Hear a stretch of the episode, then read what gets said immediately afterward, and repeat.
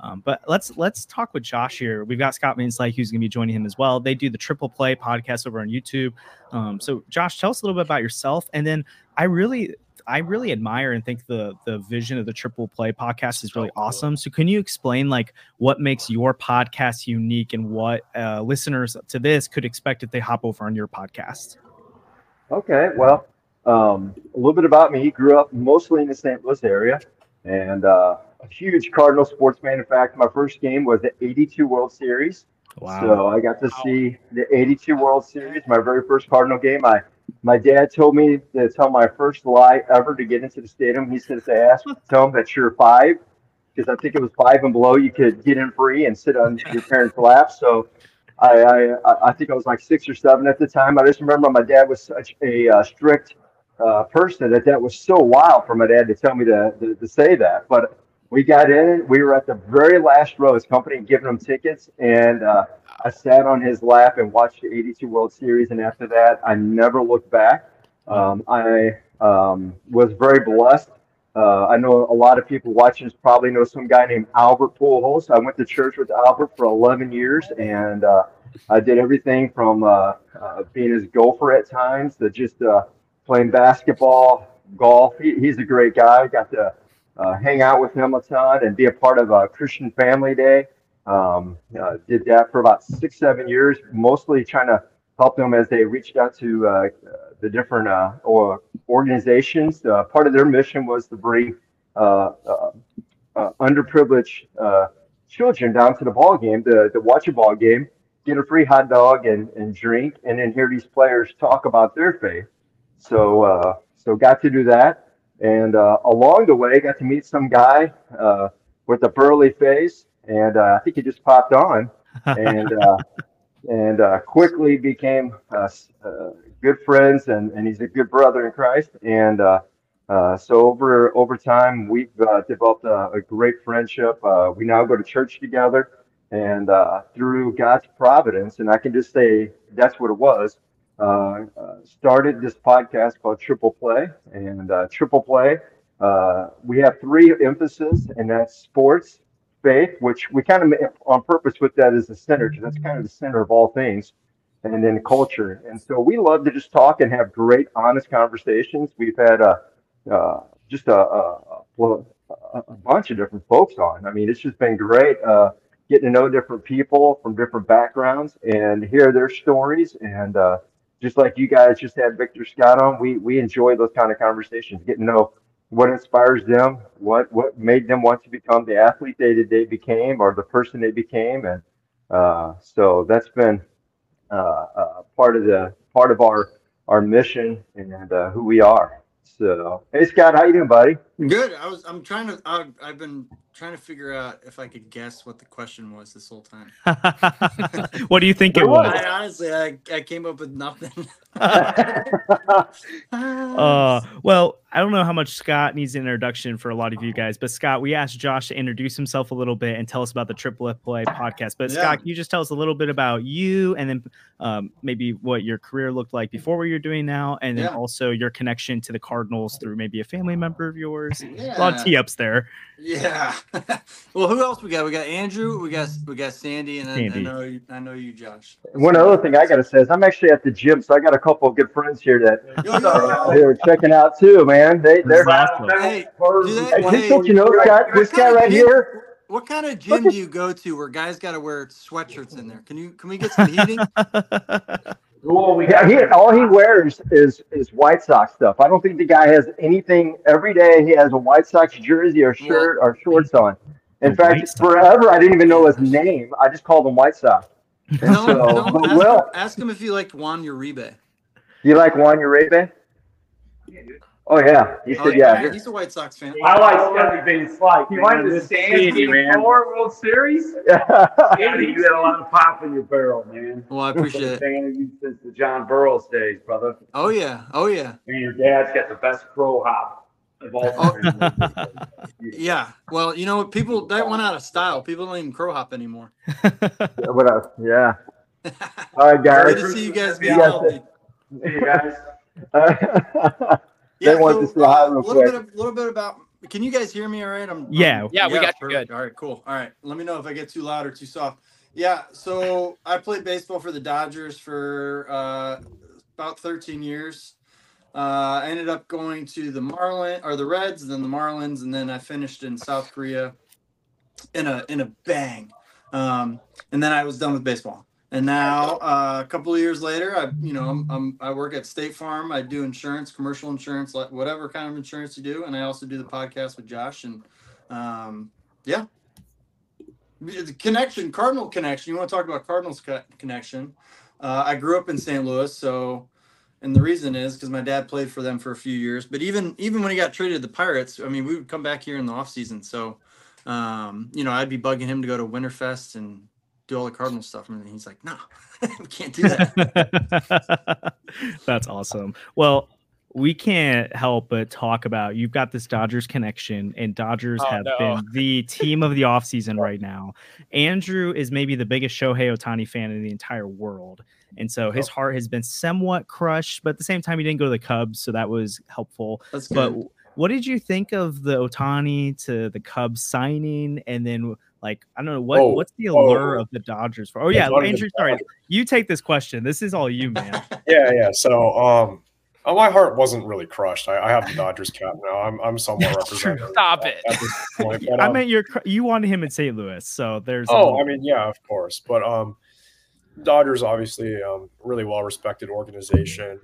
Um, just wanted to know, like, what about that organization like makes it so special um, and would draw the seven hundred million dollar uh, contract um, that he was offered by like yeah. three or four other teams. What, what, what would make Shohei Ohtani, a player like him of his caliber, choose choose LA?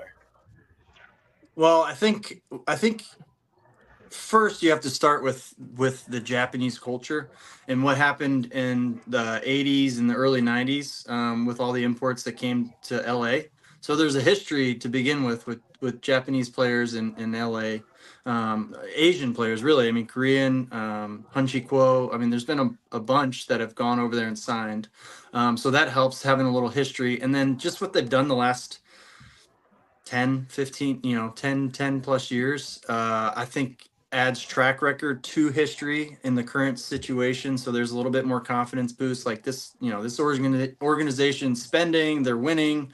Uh, I'm almost guaranteed to be in a playoff, you know, in the, during my contract. That's not a worry for him anymore, I don't think. Um, so there's a lot of checks he can cross off the box um, with the Dodgers. On top of um, just organizational standpoint, like they do everything um, really well. They they scout who they're going to sign based on like personality and if people are going to like them. Um, so they they start with with the good core guys, and then as they work up, that I think plays into the big leagues, having guys that are been in the organization doing it the Dodger way, and um, so it's, it's it's. I mean, if you can think of a reason why he went there, it's it's a good reason, and it's probably better than why he would go anywhere else. so Scott, anybody you're still connected with with the Dodgers right now, and then if so, what's like the vibe right now? Now that they have Ohtani, they have my favorite. The guy who was wanting all offseason Tyler Glasnow, and they're in on Yamamoto. They're just having the offseason. Looks like they're about to have the offseason of the century here. What's the vibe in the LA clubhouse? Well, if I'm on the team, it's good vibes. Yeah. Um, you know, maybe if you weren't going to make a trip out to Dodger Stadium to do some workouts on the actual field and and use the facilities, you might, you know, schedule a time to go out there because I think it sounds like Shohei's uh, out there kind of full time using the facilities, getting used to the town and and doing all that. So, uh, yeah, I mean, it's it's been something that started um, like 2011 and 12. I think they started getting serious and started thinking about free agents and they started bringing in, you know, Adrian Gonzalez and guys from Boston. Uh, it's just it's just a continuation of what they've been doing. And i think that the people that own the teams businesses are doing really well. Um, so i think that plays into them being okay spending money. Well and, and i would even say that the uh, for Ohtani, it was a real natural because he's staying in the same place he is just for a much better competitive team along with the, the, the fact that all the um, uh, trainers and all. You know, I've heard I've heard several things mentioned, but apparently a lot of the trainers that he's working with in the off season uh, share time with the Dodgers. So you know, again, that that seems like it would be a very natural fit for him. Um, uh, you know, that that why wouldn't you want to be in the same town but go to a winner? Yeah. You know, Yeah. I mean, That's a great point. I mean, he's going to go to the playoffs a lot. I think Josh, uh, Josh Jacobs, sorry, and there's a little confusion Josh. That's okay. Um, but he put out a poll recently about like under over for how many World Series the Dodgers will win. I think he said it at two and a half yeah. during the Shohei time. Like they're gonna do some winning. It's it's inevitable at this point. well, well, think about this. Kershaw is going to be coming back eventually. Yeah. and he was not bad. And think about it, the guy pitched incredible with with an injured arm. Okay, Yeah, So, he's the best you in insert him with that with with Ohtani coming back next year as well. I mean, uh, being able to pitch in another year, the, the, Yeah. That they're going to have maybe the best five pitchers. I mean, they basically will have five guys that are all one two type guys across yeah. the five. I mean, that's going to be really scary. So. yeah. And that's Yeah. not even considering the depth that they have. Like their farm Yeah. system is always good. They have a bunch of good young pitchers. So hmm And then you've got Walker Buehler coming back from injury, Dustin May, just added Tyler Glasnow. Like when people say they're desperate for pitching, I know they need like certainty right now, but I'm also like, come on. Like how many not at all. how many guys with some of the best stuff in baseball do you need before you're not desperate for pitching anymore? But whatever. Uh, like Josh. Something that that was really cool to me when we hopped into St. Louis that and I did your guys' podcast is just all the incredible stories you have, man. So what are like two like if someone was asking you, tell me two like of your most iconic stories. I know you told me one about Albert Pujols um, is a Lamborghini one time, but like what are two like really fun stories that you've had that are connected to the Cardinals in some way that people would be like, what? That's incredible. Well, I, I have so many weird stories, but I I remember um, a really cool one when we were doing Christian Family Day was uh, uh, Adam Wainwright had that must have been his. I don't want to say it was his rookie year. I think it was his second season. Um, but his wife was pregnant, and I mean, she was real close to being due, and um, something that just really stood out. I mean, you guys brought Wainwright, and one of the things that really stood out about him, and really, I mean, I was already a big fan. I, I was excited. In fact, I had had a conversation about JD Drew um, at that time to Jocketty, and I thought that that trade was centered around Jason Marquis Keane because we needed him. Um, but he very quickly clarified that, that that was never the case. Wainwright was the center of that trade. He he saw what Wainwright he, he Wainwright became what he foresaw. Um, but that being said, I was in that that uh, dugout right after the game, and I obviously I knew um, uh, Albert was going to be there, and some the, there were some players going to be there. But one of the things that really stood out that was it had to be a hundred and like two degrees that day. It was it was brutally hot. That it was a July game, brutally hot, and Wainwright comes out with his wife into the dugout, and he refused to. They both want to be there to share their faith Mm. that day, and I just thought that was that was a really really just a cool thing um, about Wayno that I I really appreciated. Um, about Albert, man, there's a lot of different stories I can say about Albert. I mean, um, one of the things I will always always thought was cool is I never saw him at church turn down an autograph for a young person. But when it came to adults, he was always respectful. One of the things he started at our church was a thing called Manly Night, and once a year he would bring in himself and you know um, like uh, an Andy Benes or uh, Mike Matheny, um, a few other players, um, and uh, he would throw he would bring barbecue in and basically share his testimony and what God had been working on in his life that year, maybe a lesson God had been teaching him. Um, and and his uh, he was you know quick the first year, but by by eleven years it was interesting because he really could talk quite a bit. I mean, it was really amazing to watch the transformation in front of a crowd by year eleven, and obviously now he's on TV. And I remember those early years when he was nervous and would get up and talk maybe three to five minutes and then after you know by the end he, he didn't have a problem talking 20 30 minutes and talking about what what god was teaching him. But um and, and what was always cool is that it was usually like the things that our church were being challenged with you know like we uh one year we had to make an a to z list and it was like name a to z things that you would uh attributes of god. So you know like he's almighty he's beautiful he's courageous he died for me. And you go through the whole A through Z list, and he did that. One year we prayed through the Beatitudes, and he did that. So it was cool to see him connect with the church that way. Um, that even though he wasn't always there, that he was participating in, in what people were uh, uh, challenged to do per se. But, he was uh, there when he uh, was there.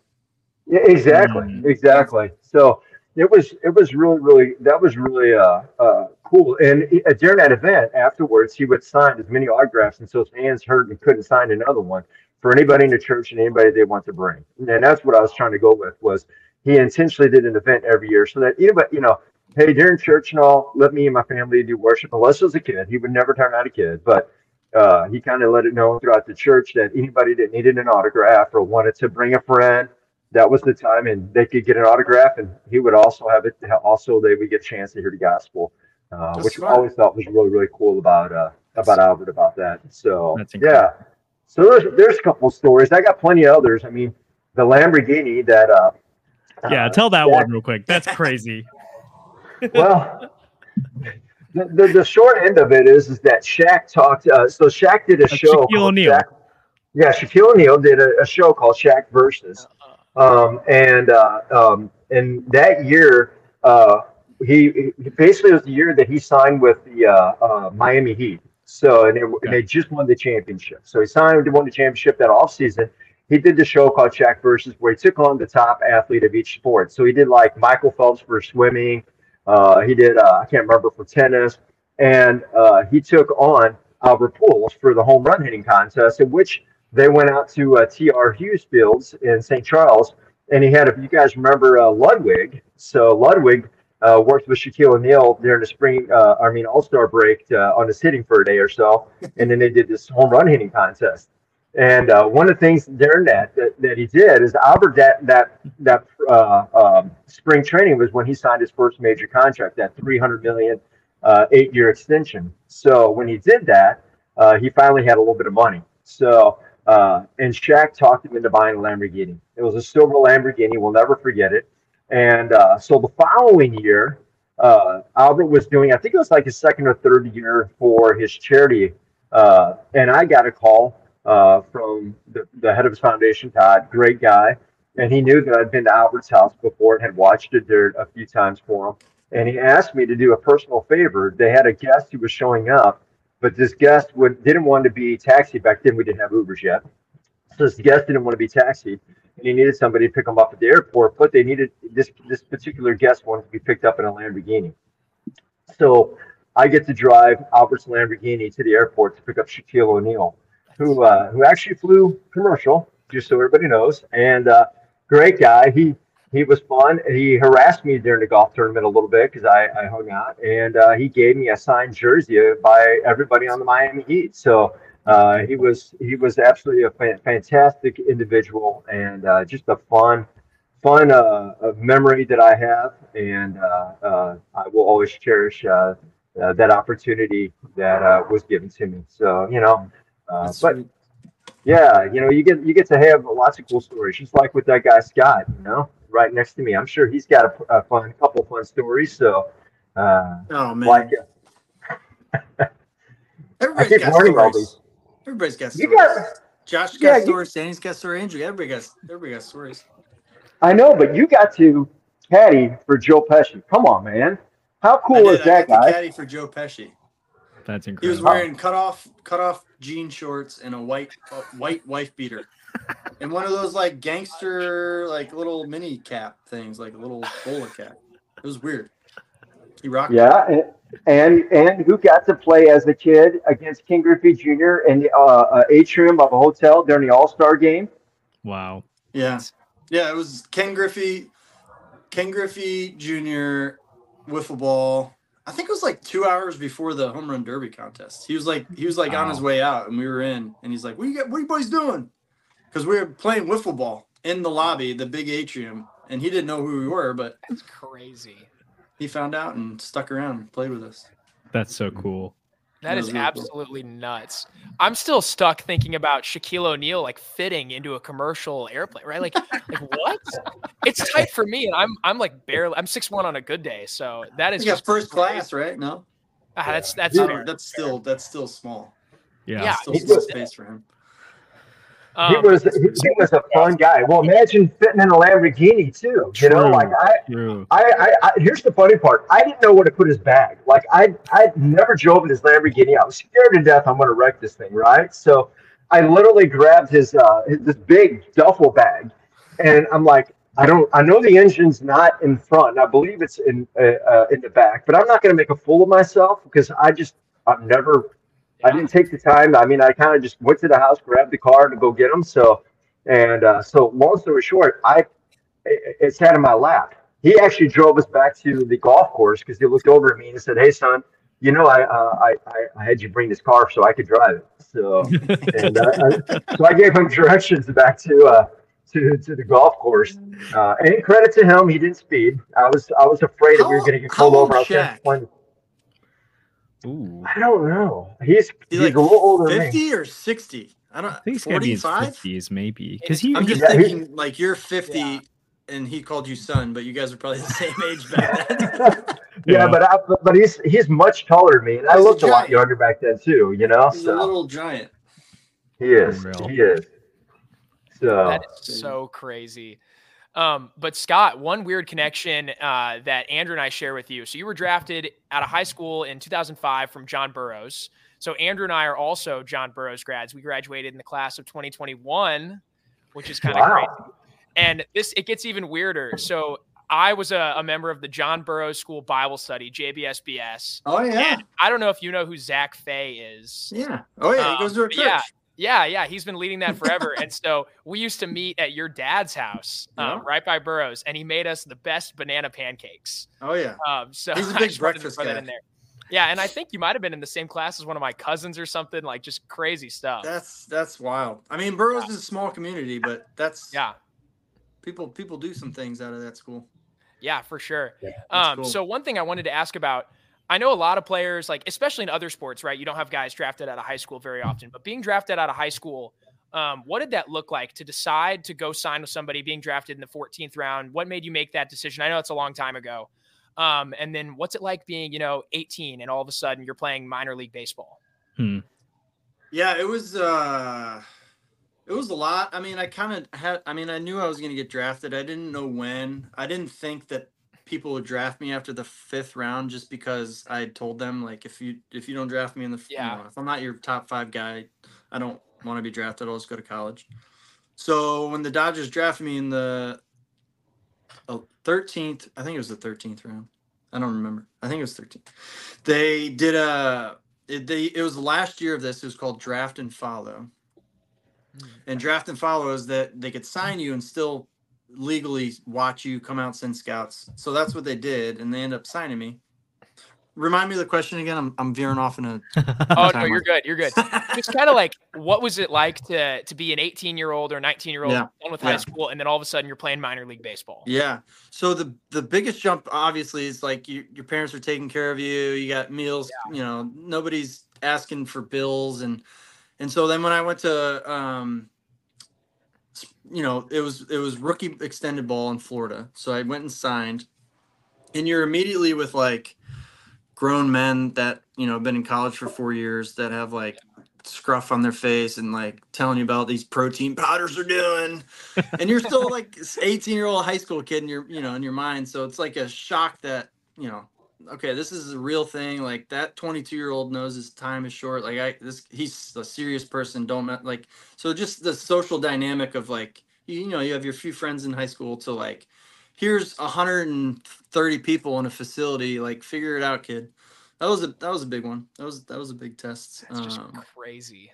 so just like little things like that, that I'm sure you, you know, everybody has those little things when you go to college, like having to do your own laundry for the first time, maybe like just little things that just stack up um, over time. It's, it's wild. That's a lot. Uh, quick question: If you had gone to college, where do you think you would have gone right after? Well, I, uh, so I'd signed to go to Ole Miss, uh, Okay. Mississippi, uh, Mississippi Uni- University of Mississippi. Um, so that's where I would have gone. I don't know. I don't know if I would have gone there and made myself a better person down the road, or I don't know what a college done for me. All I knew is I was playing summer ball. I was playing Legion ball that that that summer when I got drafted, and there was like a there's like this is part of my decision. Part of the decision I, I signed is because there was like a month and a half gap between it was like the signing date was like July something, and then college baseball picked up in like I don't remember what it was like kind of in the fall when you could start doing baseball again. And so like I didn't want to miss that month and a half of playing baseball, so I I just signed so I could go from playing Legion ball to playing baseball again. Wow. So yeah, I wanted to, to jump in and ask a, a story that I think a lot of people might be familiar with. So, in the postseason, um, you were with the Dodgers. Um, you were playing against the Cardinals at Busch Stadium, and uh, current Dodger, formerly formerly number seventeen, uh, Joe Kelly, um, and you had a standoff um, after the, I think during the national anthem or after the national anthem. so, can you tell us about that story, and then also growing up as a Cardinal fan, what was it like to like play at Busch Stadium against the Cardinals, especially in like those playoff moments? Yeah, that was uh yeah, so 2013 we were playing 2014, 2013, I can't remember the exact year. Playing the Cardinals and uh there was like a a newspaper clipping about how patriotic Joe Kelly had been the whole year that he like made it a point to be the last one out and and like it was really weird because the story wasn't like a story. It wasn't like uh, it's just silly. I mean, it's a silly story to be the most patriotic, but it was like in the clippings of like the city that we would just be in. So we'd like go play Colorado, and it would be like a little thing like Dodgers or the Cardinals lost to the Rockies, whatever. But Joe Kelly kept his whatever for being on the like being patriotic. I was like, that's ridiculous. Like, like this guy's getting all this street cred for being patriotic. I'll show you know, I'll go out there and show him how patriotic someone can be. I literally won't move until he moves. I don't care. So that's what happened. Went out there and I would have left, but everybody started screaming that they'd pay my fines. Um, that it, you know, we got other pinch hitters. You'll be, you know, we know we need you. Stuff, you know. So it was it was a good time. Uh, that's incredible, and it's uh, it makes it even more funny now because Joe Kelly's personality showed out a little bit back then, but obviously over the past few yeah. years, he's done the like st- sticking the ton out at the Astros, and he's yeah. just he's his own animal now. So that's that's really awesome. You, I'm just looking at your baseball reference page a little bit here, and like 2013 and 2014, you were killing it at the plate. You had a 157 OPS plus in 2014, so like you weren't any you weren't a slouch and no you were no slouch to the plate that's what i was trying to say words are hard um so, but like obviously your career ebbed and flowed in different ways how what was it like to go through especially because baseball's a game of failure so mm-hmm. what was mm-hmm. it like to go through the day in and day out grind of having amazing seasons, having poor seasons, having great weeks, having bad weeks. And I know you've talked about your faith a lot too. So like mm-hmm. was I'm sure that was probably a big part of that story too. But yeah, tell us a little bit about the grind, the day to day of the highs and lows of playing Major League Baseball. Well, yeah. So I mean, you mentioned Major League Baseball, but before before I was in the major leagues, I was in the minor leagues for yeah. six and a half years. so you learn a lot about failure um, in the minor leagues. So when it was good in the big leagues. You know, I could enjoy it when it was bad. I also knew that that's baseball. There, there, there always has been, as, as far as my history has told me, there was always an upswing. So, like, you know, you're hitting 140. Like, okay, when's the 400 week coming? You know, that's just kind of how you think in baseball. Um, and so, you know, I know my dad was Andy Van Slyke. He had an awesome career, all star, Gold Glove, like but uh, that hype wasn't attached to me. Like I had the potential. Um, I wasn't very fast. Um, so there's just a little things that I needed to be way better at to make up for my lack of mobility and speed and quickness and all that. And so it took me a while to figure out that that was going to be just hitting the ball um, where they can't catch it and far, whether that's doubles or you know long singles or home runs. It wasn't going to be on base and all that until later on when on base got dumped on people as a good thing and all that stuff. So slugging and on base, but so learning that and then getting to the big leagues and having the successful year, um, you know, it, it's great. But then, you know, 2015, I'm back to planet Earth. 2016, you know, similar thing. And I think, you know, it just kind of wears on you. Like, you know, I had 13, 14 grade. I'm still I'm still the backup guy. I'm still, you know, hanging around. So I don't I don't know how many careers that, that go 7, 10, 15 years that are just straight up backup guys. I, I mean, it gets exhausting to to do all the work that everybody else has to do and then maybe not play that day. So Mhm. um, it adds up, and then they're a little bit less patient when you get injured and things aren't working out. So All right. Well, I just wanted to quickly welcome uh, Lynn Worthy to the podcast here. Thanks for joining us on stream, Lynn. We are so excited to talk to you as well. Again, we have just an incredible guest lineup tonight. Um, so we're going to be transitioning here in a little bit. I wanted to ask Scott one more question. Um, so you know, before we went on here, I uh, was was looking at your numbers a little bit, and I saw your just your luscious beard from your playing days. but you came on, and it's better. It's it's aged like fine wine. I want to ask, like, what is the beard care routine? I've been trying to figure it out, right? Like, I can't get anything like that. How do Yeah. you do? Stuff in here. Well, I will say uh, oil is is not overrated. It's I think Okay. rated appropriately. Use oil, and then Good. also do not use uh, plastic combs. You use Okay. brushes. Um, you know, you think about the little bristles. You know, spiking a little bit of growth, agitating that kind of stuff. So use use a brush. Okay. All right, sounds good. I'm taking notes here. So, I mean, if I could ever, if I could ever produce that someday, that'd be incredible. But seriously, guys, Josh and Scott, thank you so much for joining us. Everybody, check out Triple Play. Um, if I'm getting this right, it's sports, faith, and culture. Um, That's right. That's it. so yeah, like go check out their stuff. Seriously, it's awesome. I've been listening to some of it lately. They just provide great commentary on the game, but also they link it to uh, you know faith and culture, which is just an incredible uh, viewpoint. And then the stories they provided, it's just the tip of the iceberg for the expertise they share. They've got great energy. So thanks for joining us so much. Like we have enjoyed this so much. Uh, we're going to be transitioning now to Lynn, but yeah, just Yep. Thank you guys. Appreciate it. Hey, thank you us. guys. Thanks for what you're doing for Big Impact. Uh, uh, the impact, and uh, we need more people to, to step up and help out with charity. This is a good thing. So, Thanks, Josh. Look forward to All right, talking to you guys. guys again soon. See you See guys. See you guys. You Thank you. it.